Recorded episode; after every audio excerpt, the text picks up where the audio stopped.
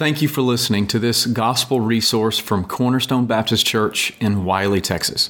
Feel free to use or share this resource, but we ask that you not alter the content in any way. For more information about Cornerstone Baptist Church, please visit us at cornerstonewylie.org. Today, surprise, surprise, we're in the book of Jude still. And we will be. we will be here for a while. Um, today we've trying to decide what I want to do here. You know what? Me, I'm just gonna um, read. We're gonna look at verses five through seven today. I know we're jet touring through this, but bear with me. So, um, we're gonna start at verse five. I'm just gonna read what we're gonna cover today, and then I'll pray. Now, I want to remind you, though you know everything once and for all, that the Lord, after saving a people out of the land of Egypt, subsequently, though, I'm sorry, subsequently destroyed those who did not believe, and the angels who did not keep their own domain but abandoned their proper dwelling place, these he has kept in eternal restraints under darkness for the judgment of the great day just as Sodom and Gomorrah and the cities around them, since they, in the same way as these, angels indulged in sexual perversion and went after strange flesh, are exhibited as an example in undergoing the punishment of eternal life. Lord, we thank you for the opportunity to gather today to be in your word. And Lord, um, as always, let the messenger step aside and, and not get in the way of your message. And Lord, let this um, these truths we're going to cover here penetrate our hearts and change us to make us more holy for your glory. I thank you for this church. I thank you for the opportunity to be together. I thank you for the love we have for each other here. In your name we pray. Amen. The last few weeks, we've opened up the first four verses of Jude. In our first message, we looked at who wrote Jude, when it was written, to whom it was written, and the reason it was written. In our second message, we looked at verses 1 and 2 and covered the characteristics of being a bondslave of Christ and our position in Christ. We are the called, beloved, and kept. We also saw, as a result of these truths, God had showered us with mercy, peace, and love. Then in our third message, we looked at what it means to contend for the faith.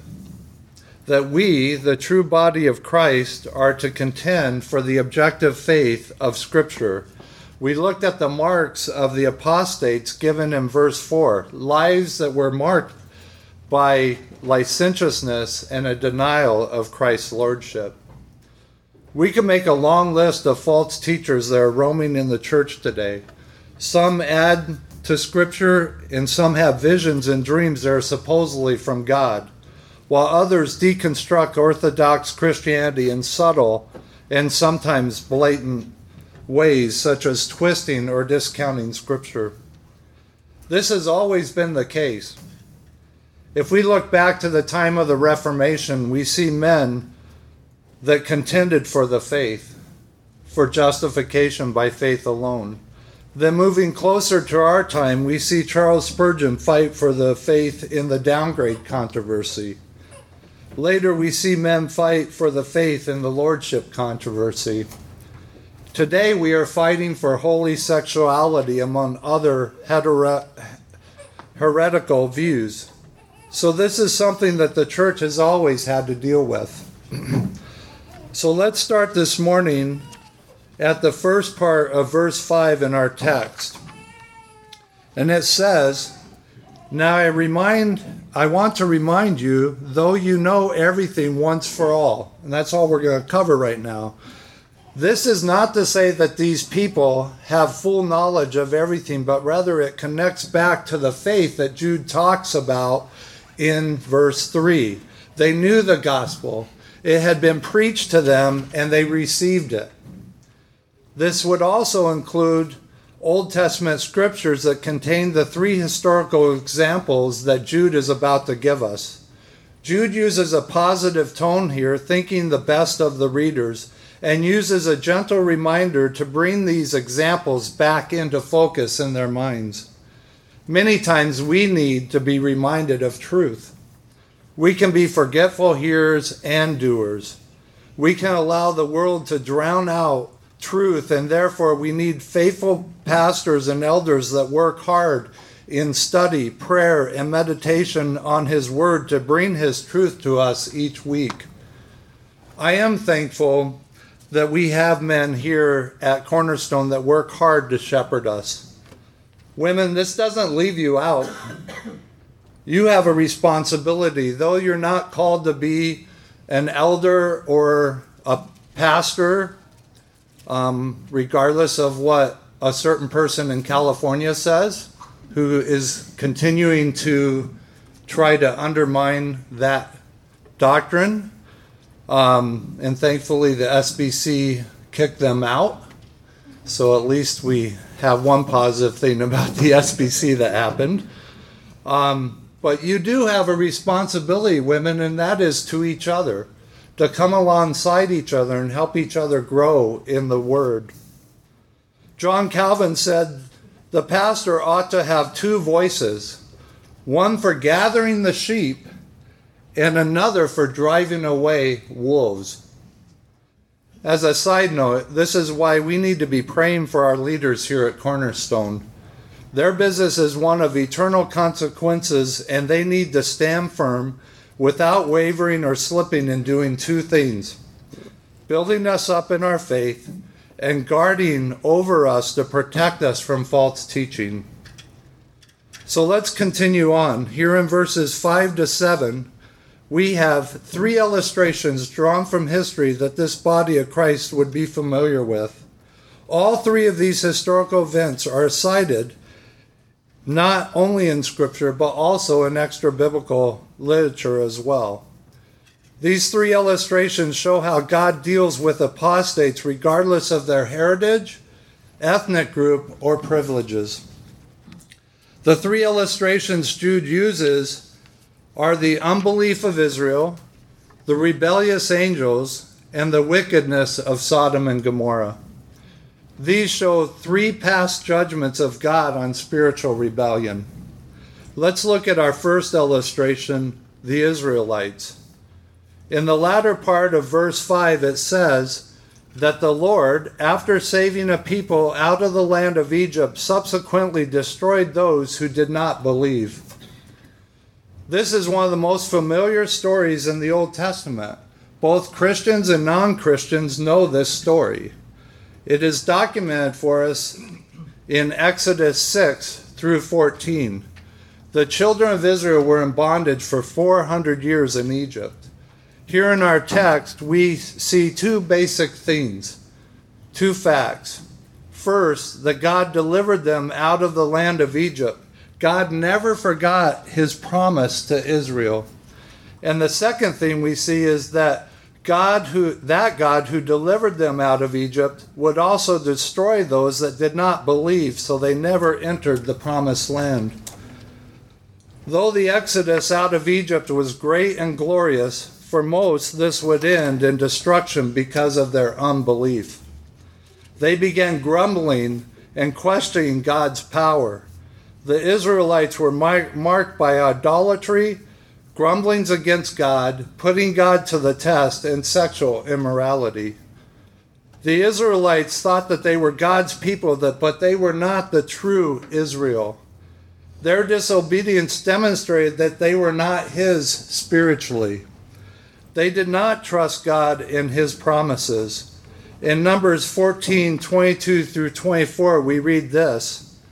Surely all the men who have seen my glory and my signs, which I performed in Egypt and in the wilderness, yet have put me to the test these ten times and have not listened to my voice, shall by no means see the land which I swore to their fathers, nor shall any of those who spurn me see it, But my servant Caleb, because he has had a different spirit and has followed me fully, I will bring into the land which he entered, and his descendants shall take possession of it.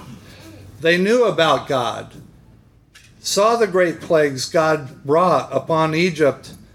They experienced his preservation of them through the Passover, witnessed the drowning of the great Egyptian army, which and they were fed in the wilderness, and even their clothes did not wear out, yet they rebelled against him. Unless God extends mercy to a person, their heart will just become more hardened. The Apostle Paul in 1 Corinthians 10 1 through 13 said this For I do not want you to be unaware, brethren, that our fathers were all under the cloud and all passed through the sea, and all were baptized into Moses in the cloud and the sea and all ate the same spiritual food, and all drank the same spiritual drink, for they were drinking from a spiritual rock which followed them, and the rock was Christ. Nevertheless, with most of them, God was not well pleased, for they were laid low in the wilderness. Now, these things happened as examples for us, so that we would not crave evil things as they also craved. Do not be idolaters as some of them were. As it is written, the people sat down to eat and drink and stood up to play. Nor let us act immorally as some of them did, and 23,000 fell in one day. Nor let us try the Lord as some of them did and were destroyed by the serpents.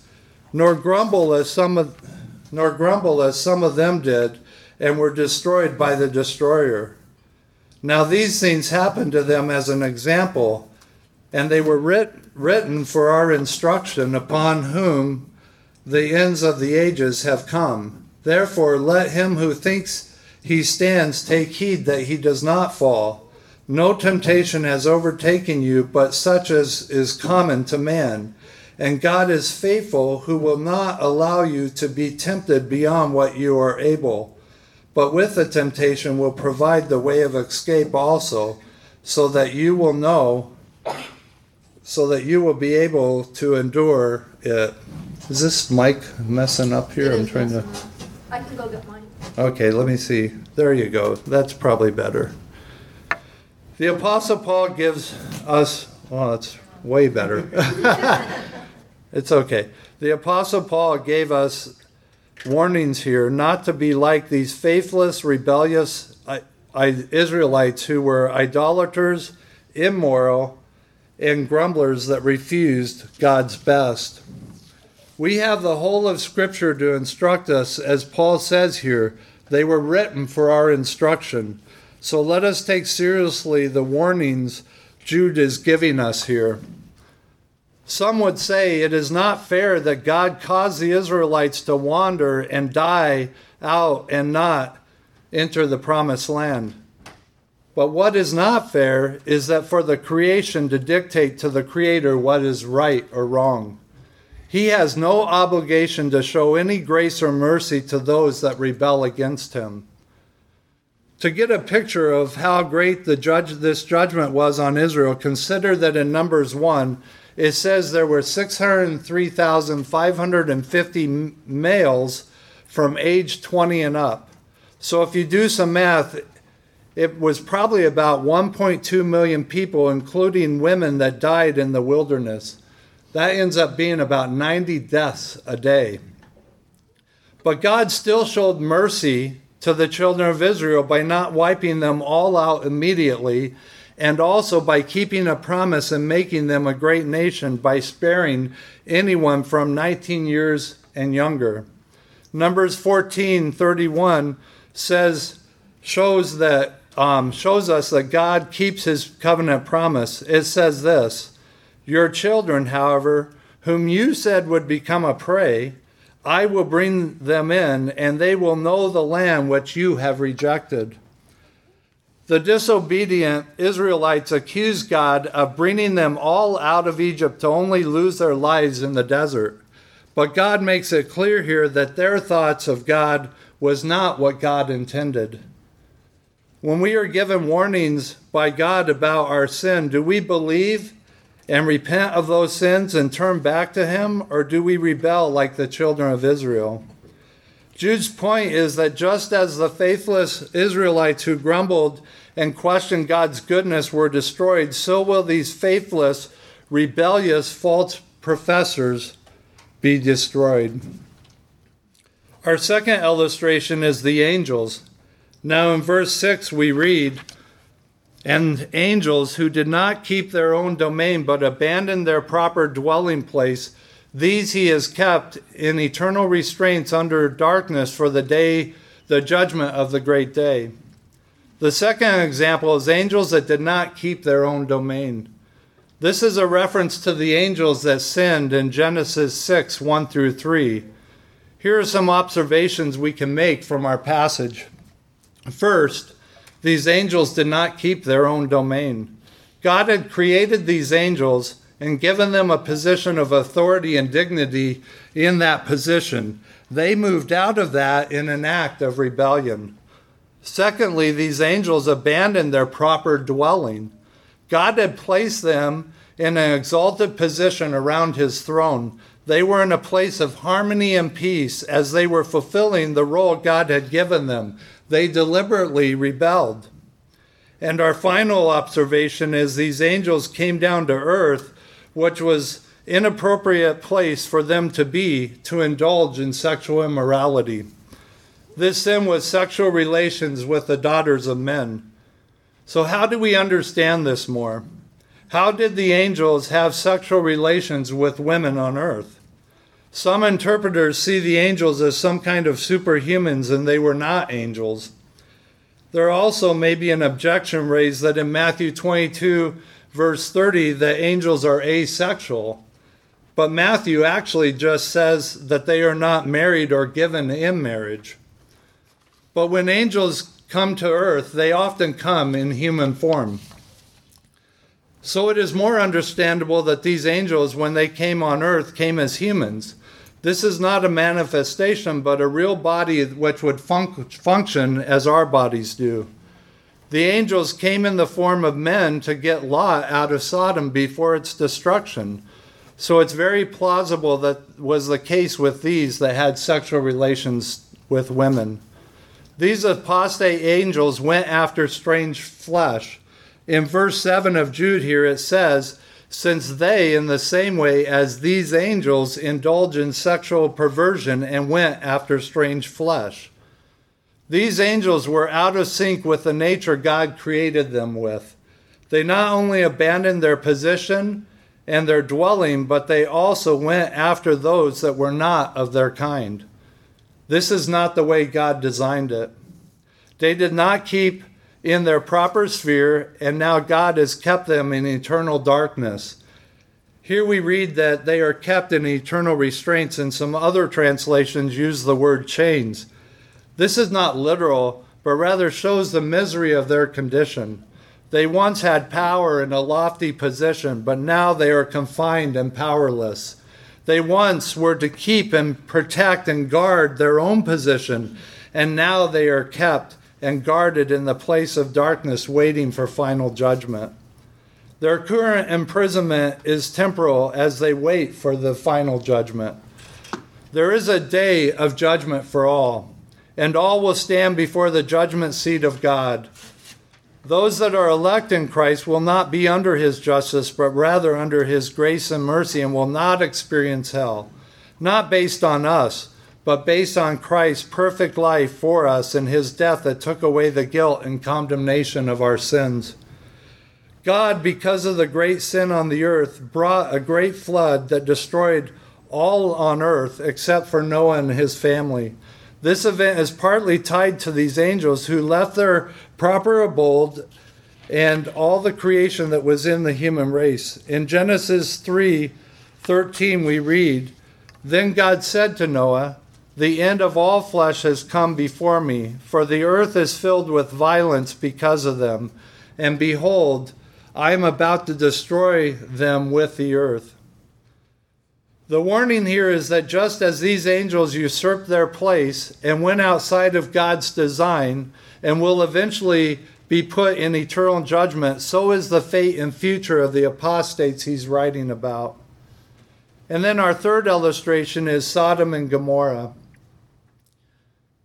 In verse 7, we read, Just as Sodom and Gomorrah and the cities around them, since they, in the same way as these angels, indulged in sexual perversion and went after strange flesh, are exhibited as an example in undergoing the punishment of eternal hell.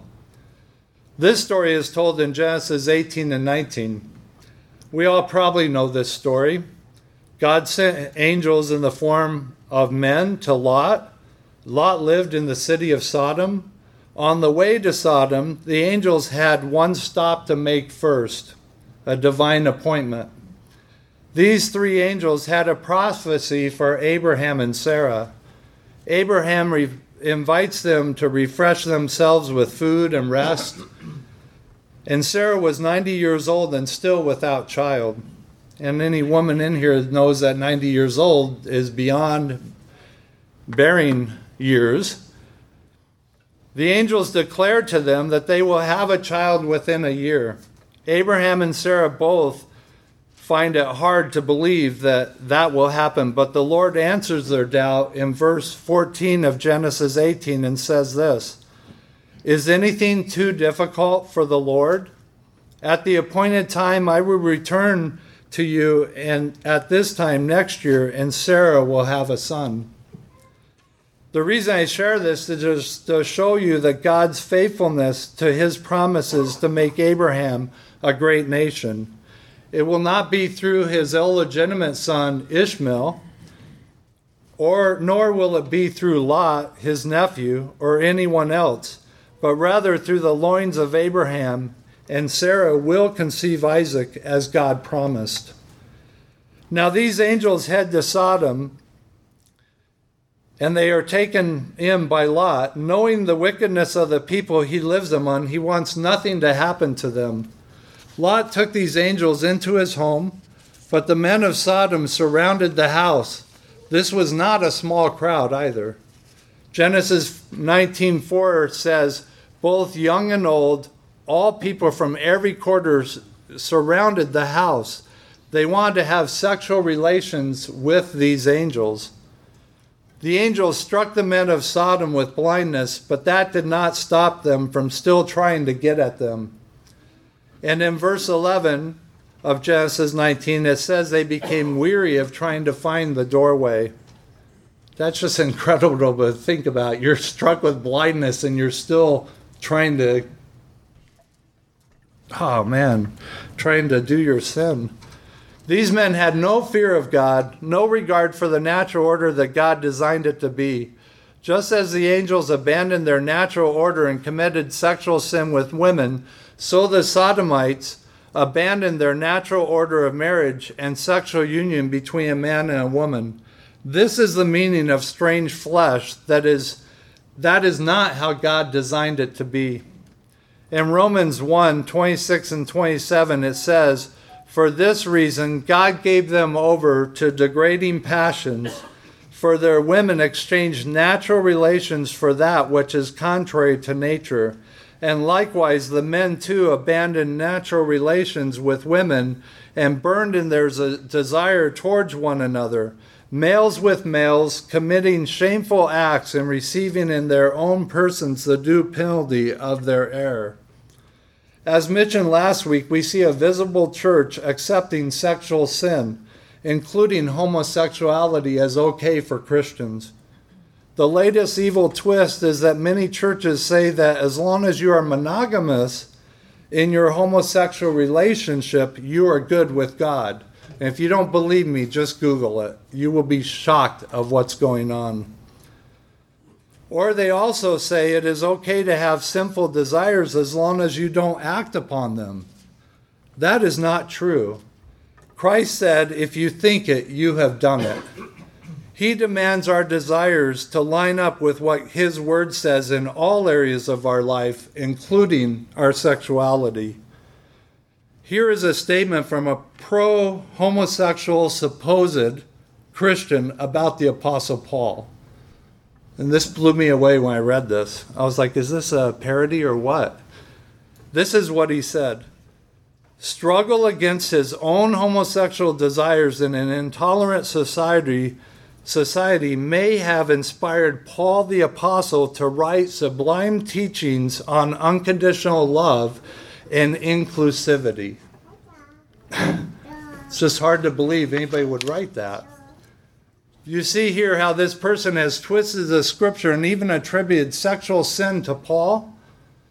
Paul's teaching on love and inclusivity had nothing to do with a sexual issue at all. This type of thinking is taking hold more and more in the visible church. These false teachers redefine what biblical love is in order to pursue their sin.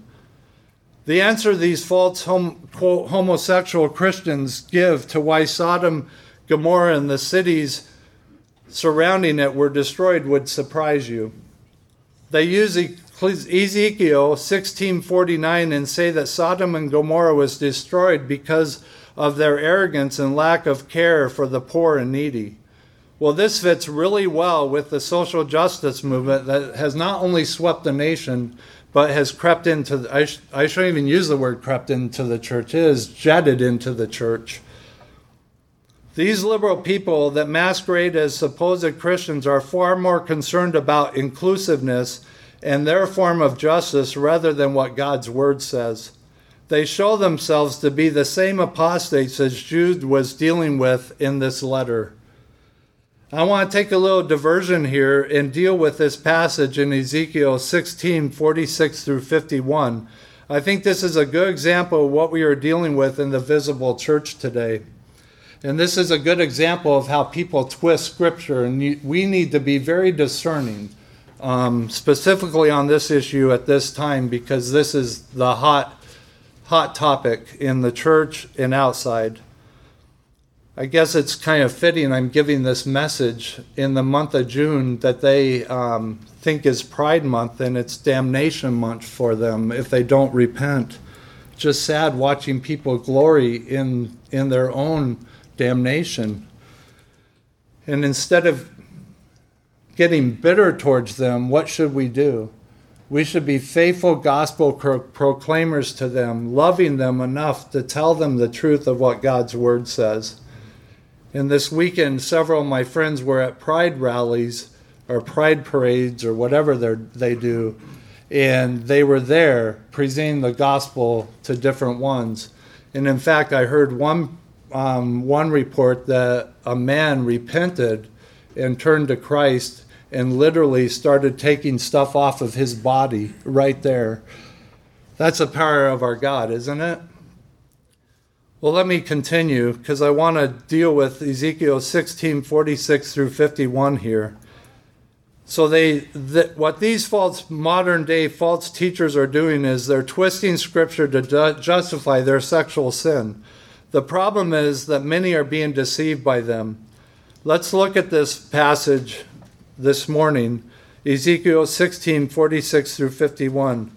And it says, Now your older sister is Samaria, who lives north of you with her daughters, and your younger sister, who lives south of you, is Sodom with her daughters. Yet you have not merely walked in their ways and committed their abominations, but as if that were too little, you also acted more corruptly in all your conduct than they. As I live, declares the Lord God, Sodom, your sister, and her daughters have not done as you and your daughters have done. Behold, this was the guilt of your sister Sodom. She and her daughters had arrogance, plenty of food, and carefree ease, but she did not help the poor and needy. So they were haughty and committed abominations before me. Therefore I removed them when I saw it. So, our first observation of this passage is that he's dealing with Israel's unfaithfulness. In the entire chapter, he indicts them for many sins, including sexual sin. God, in his common grace, provided plenty of resources for their lives, but there was no love for God and no love for others. Our second observation is that they did not submit to God's rule in their life. If they had submitted to God and His law, they, then they would have been humbled, caring for each other, and giving of their resources for others' sakes. But this is just pointing out the opposite of what they were. And lastly, in our passage, it says, because of their arrogance, they committed abominations before the Lord. This certainly does not rule out the abominations of setting up false idols for worship, sacrificing their children to those false idols, but it also includes sexual sin. It is a huge leap to deny that sexual sin, and specifically homosexuality, did not play a huge role in the destruction of Sodom and Gomorrah and the cities around them. Arrogance against and rejection of Christ always leads to abominations. There is no neutral ground when one rejects Christ. They continue in their sins, some displaying the depravity of their hearts more than others. But make no mistake that all sin will be punished that is not repented of. There's another example of how some are twisting the scriptures when it comes to homosexual sin.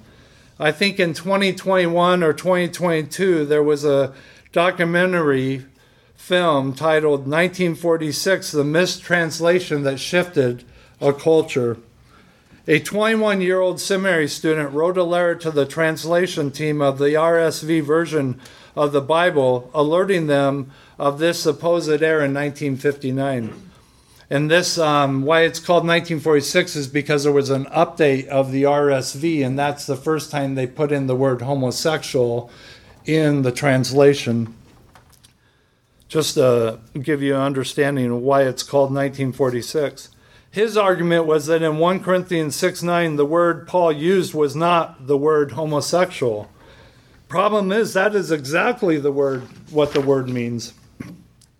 First, the word homosexual is an English word, and yes, that word was never in the original language. The word Paul uses is two Greek words. He takes two words from Leviticus 18:22 and combines them together.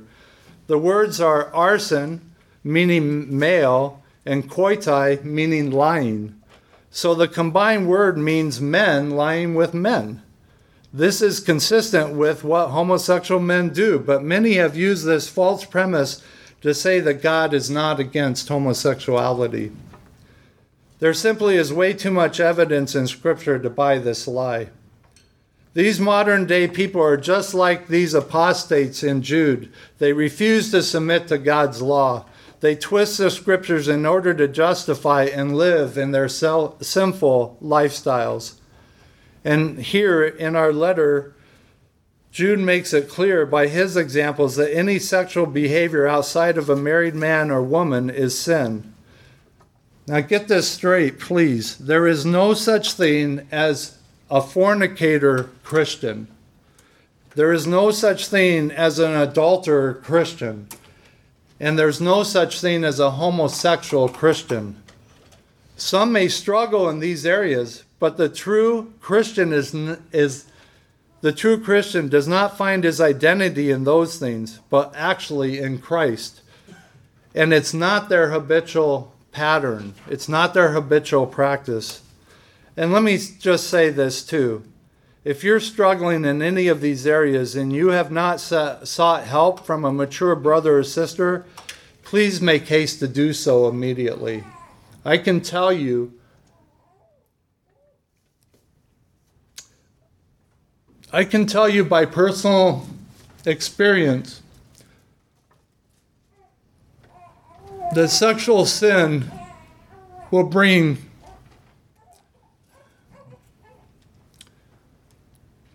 sexual sin will bring great consequences in your life. And God will discipline you because He loves you if you're in Him. But take it seriously. I have men that actually text me when they're tempted so I can pray for them, so I can send them passages in the scriptures to encourage them. They're taking the fight seriously.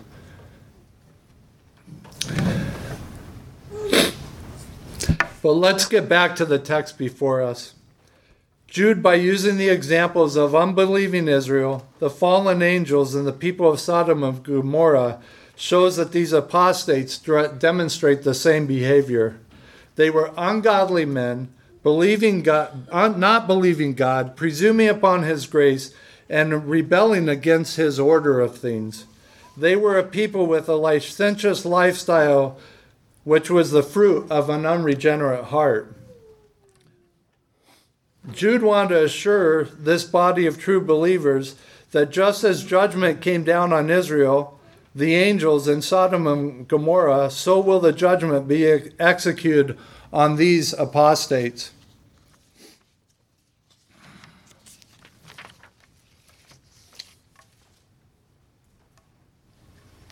Peter, in 2 Peter 2 6 through 10, said this And he, if he condemned the cities of Sodom and Gomorrah to destruction by reducing them to ashes, having made them an example to those who would live ungodly lives thereafter, and if he rescued righteous Lot, oppressed by the central conduct of unprincipled men, for by what he saw and heard, that righteous man, while living among them, felt his righteous soul tormented day after day by their lawless deeds. Then the Lord knows how to rescue the godly from temptation and to keep the unrighteous under punishment for the day of judgment, and especially those who indulge in the flesh in its corrupt desires and despises authority. We see God's righteousness and his mercy and grace here. God surely will judge the unrighteous with eternal punishment, but those he has called and saved will pre- be preserved be- not because of your works, but because of him. We must never forget that it is he who causes us to be a holy people for his glory. God tells us how He designed this world and how it is to function. Anything outside of these instructions is not only dysfunctional, but if there is no repentance and turning from these sinful ways, eternal judgment is sure to follow. The illustrations we have gone through in our passage today should give us such an urgency to warn those in sin to flee from the wrath of God in repentance. Let me tell you, this is serious business. And it's the business that is the Lord's business. And He has commanded us to be about that business by being used in each other's lives and also by being those proclaimers to those that are lost.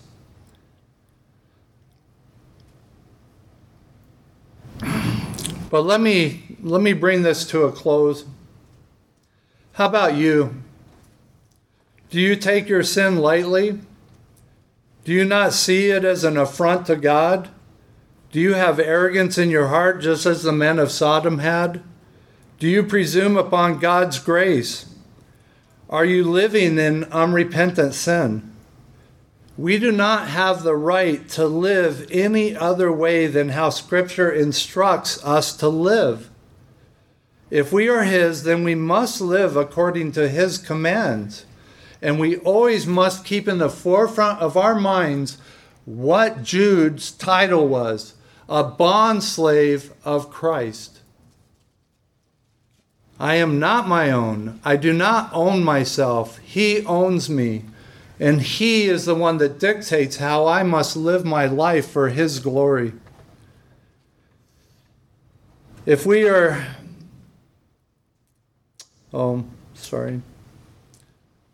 God commands us to fight the good fight of the objective faith. But that objective faith must be put into orthopraxy. That might be a new word for some of us. Orthopraxy means right belief results in right practice of that belief. If we are His, then we need to live a life pleasing to Him in all areas of our life. And let us not forget true love because this word love has just been so bastardized in the church, even. We just need to love people and accept them where they're at. No, no, no. You need to love people and turn them to Christ. But sometimes we can go from one extreme to the other. So we need to let us love one another in such a way that we do come alongside each other and be an encourager to practice all those 30 some one another's in the scriptures together. Pray for one another, encourage one another, admonish one another, correct one another. You can go th- look those up yourselves, but that's the, what how we should be functioning as a body of Christ. In 1 John 2 3 through 6, we read, By this we know that we have come to know him if we keep his commandments. The one who says, I have come to know him and does not keep his commandments is a liar, and the truth is not in him. But whoever keeps his commandments, in him the love of God has truly been perfected. By this we know that we are in him. The one who says he abides in him ought himself to walk in the same manner as he walked. Let us make sure all we do is bathed in the love of our Lord and the love of others. These messages can be hard to take, and we can err by becoming supercritical people. We can put on our spiritual policeman hat and be harsh on people. We need to not be that way. We need to come alongside those that are weak and help them grow in their faith so that they can contend for the faith. Love is bringing each other to God's word and helping each other grow.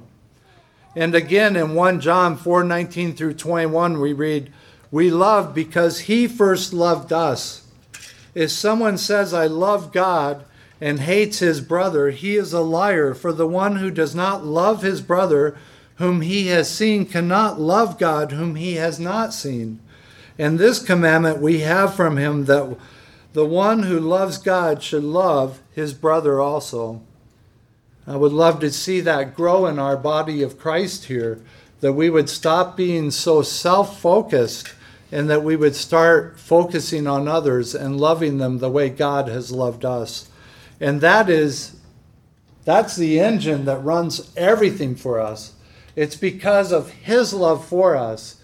And that love comes into us and that love needs to be f- flowed out to each other.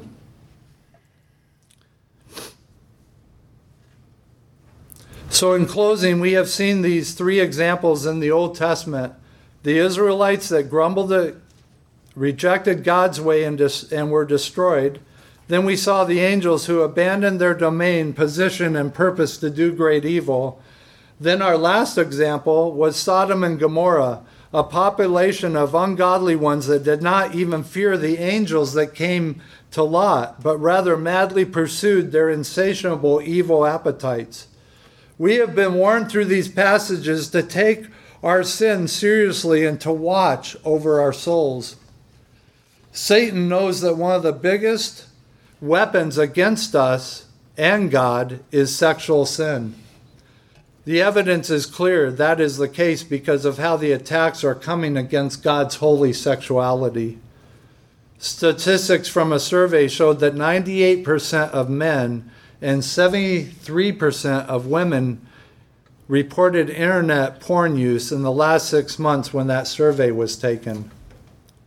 If you don't think this is a problem within the church, another survey found that 68% of men and 33% of women that profess to be Christians view porn on a more regular basis than previously thought.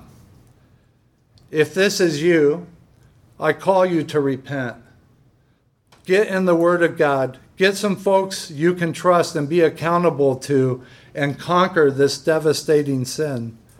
These apostates Jude was dealing with were living in their sinful, unholy sexuality, and we must take these warnings seriously for our soul.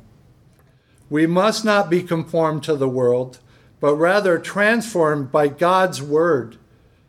Too many of us have been asleep and have become lukewarm in our relationship with the Lord. To the church in Laodicea in Revelations 3 15 and 16, God says, I know your deeds, that you are neither cold nor hot. I wish that you were cold or hot. So, because you are lukewarm and neither hot nor cold, I will spit you out of my mouth. And in James 4 4 through 10, it says, You adulteresses, do you not know that friendship with the world is hostility towards God? Therefore, whoever wishes to be a friend of the world makes himself an enemy of God. Or do you think that the scriptures speak to no purpose? He jealously desires the Spirit which He has made to dwell in us, but He gives a greater grace. Therefore, it says, God is opposed to the pr- proud, but gives grace to the humble. Submit therefore to God, resist the devil, and he will flee from you. Draw near to God, and he will draw near to you. Cleanse your hands, you sinners, and purify your hearts, you double minded. Be miserable and mourn and weep. Let your laughter be turned into mourning and your joy to gloom. Humble yourselves in the presence of the Lord, and he will exalt you. Here is our call to action. Be busy about killing your pride and sin. Find your delight in Christ and find all your joy in Him. We have been warned through these passages in Jude to not be like the apostates, so let's take that warning seriously. Maybe today you need to confess your sin and flee from it. Maybe you need to do some self examination, not only about sexual sin, but those respectable sins that we do not think about as much, such as grumbling against God but here is the good news. The psalmist in Psalm 103, 10 through 13 says this He has not dealt with us according to our sins, nor rewarded us according to our iniquities. For as high as the heavens are above the earth, so great is his loving kindness towards those who fear him. As far as the east is from the west, so far he has removed our transgressions from us. Just as a father has compassion on his children, so the Lord has compassion on those who fear him. And in 1 John 1 9, we read, If we confess our sins, he is faithful and righteous to forgive us our sins and to cleanse us from all unrighteousness. We serve a God who is rich in mercy and grace and is faithful and righteous to forgive our sins. If you are not in Christ this morning, my call to you would be to come unto him, all who are weary and heavy laden with your sin, and he will give you rest in forgiving your sins when you repent. I hope this week you will not forget these things and allow the Lord to use them to make you more holy for His glory. Let us be stimulating each other to a greater love of our Lord and encouraging one another to find Him as our greatest delight forever. Lord, we thank you for your word. We thank you that you have saved us and changed us. We thank you that you have humbled us. We thank you that you love us enough to discipline us, to turn from our sins, to live a life that is holy to you for your glory. Lord, today, if somebody in this room does not know you, we pray that they would turn from their sins and put their trust in you. And Lord, for those that are struggling in sin, feeling like there's no hope, that they just keep going to the same pig trough over and over, I pray that they would humble themselves first to repent of their sins to you, and secondly, to grab onto a brother or sister that can help them and encourage them in their walk with you. We thank you for our church. We thank you for our leadership. And right now, we do pray that you would give Justin the words that we need to hear, that we would be attentive hearers and apply his word to our lives. We thank you and praise you in Christ's name. Amen.